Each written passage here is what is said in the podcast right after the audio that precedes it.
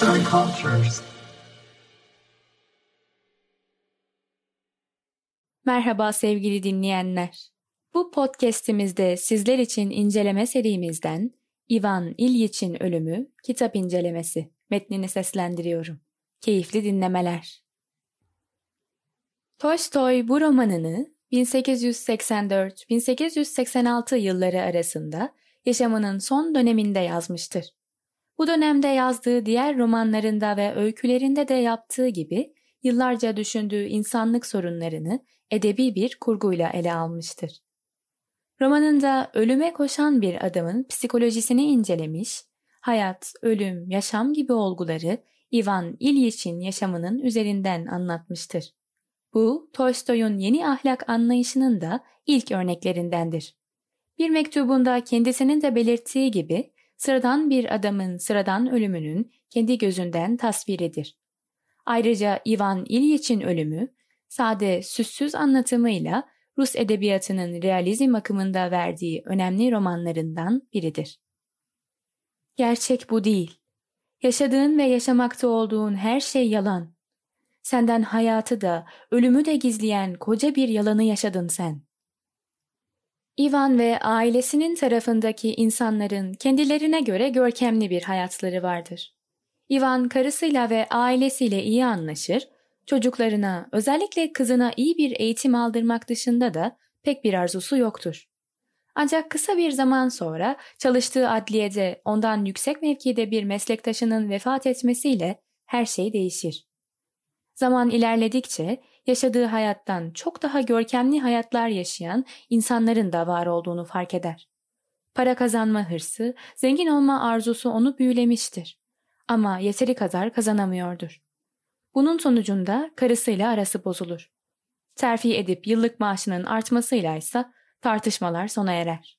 Artık zenginlerdir. Farklı bir mahalleye taşınıp yeni bir ev alırlar.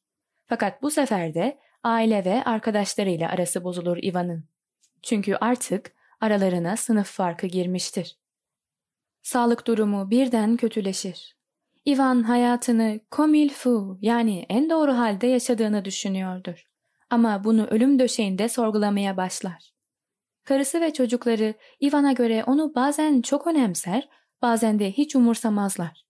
Karısı onu başına gelenler sebebiyle suçlar, kızı evlenme hayali kurduğu adamdan başkasını düşünmez. Pek az sevdiği oğluysa hep okuldadır. Yanında olan sadece hizmetçileri ve doktorlarıdır. Ivan bazen kendisine acınmasını istediğinden hastalığını kullanarak herkese nazlanır. Bazen de ölümün onu bulması yüzünden kimseyle konuşmak istemez. Ölümü hak edecek ne yaptı? Yaşamak istiyordu. Bildiğiniz yaşamak. Daha önce nasıl yaşıyorsa aynen öyle. Güzel, rahat. Fakat tuhaftır ki bir zamanlar çok güzel bulduğu anların hiçbiri artık öyle gelmiyordu. Çocukluğunun ilk anıları dışında hiçbiri. Bir zamanlar onu çok mutlu eden, güzel diye nitelendirdiği her şey bayağılaşmıştı. Hukuk okulunun üst sınıflarına geçmesiyle başlayan bu değersizleşme, ilk memuriyet görevinden aşka, aşktan evliliğe geçtikçe artıyor ve arttıkça da katlanıyordu. Ya gerçekten yaşamam gerektiği gibi yaşayamadıysam, bilinçli seçtiğim yaşamım yanlışsa? Ivan İlyich, onca insanın yaşadığı şu koca kentte, onca eş ve dost arasında ve onca aile üyesiyle birlikteyken ne denizlerin dibinde ne de toprağın binlerce metre altında bir daha eşi benzeri bulunmayacak korkunç bir yalnızlıkla yüzü divanın arkalığına dönük yatarken yalnızca geçmişin hayaliyle yaşıyordu. Ivan ailesinin onun ölmesini beklediğini, böylece istedikleri gibi gezebileceklerini, iş arkadaşlarından hangisinin onun ölmesinden sonra yerine geçecek kişi olacağını düşünüp durur. Ona göre ölecek kişi onlar değil de o olduğu için herkes mutludur. Ölüm ona ulaştığındaysa ailesine eziyet ettiğini, herkesin ona düşündüğünün aksine acıdığını fark eder. Ölmesi ona göre yapılacak en iyi şeydir.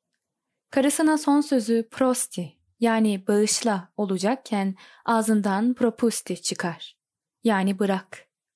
Yanlışını bile düşünmeden, çektiği acının verdiği cesaretle çok korktuğu ölümden artık korkmayarak ölür. Son duyduğu şey, bitti diyen birinin sesi olmuştur. Gerçekten de bitmiştir. Ölüm artık yoktur. Ona sunulan her şeyi heba ettiğini bilerek ayrılmıştır yaşamdan ve bunu düzeltmenin imkanının olmadığını da bilmektedir. Yazan Duygu, seslendiren İkbal Gülsoy.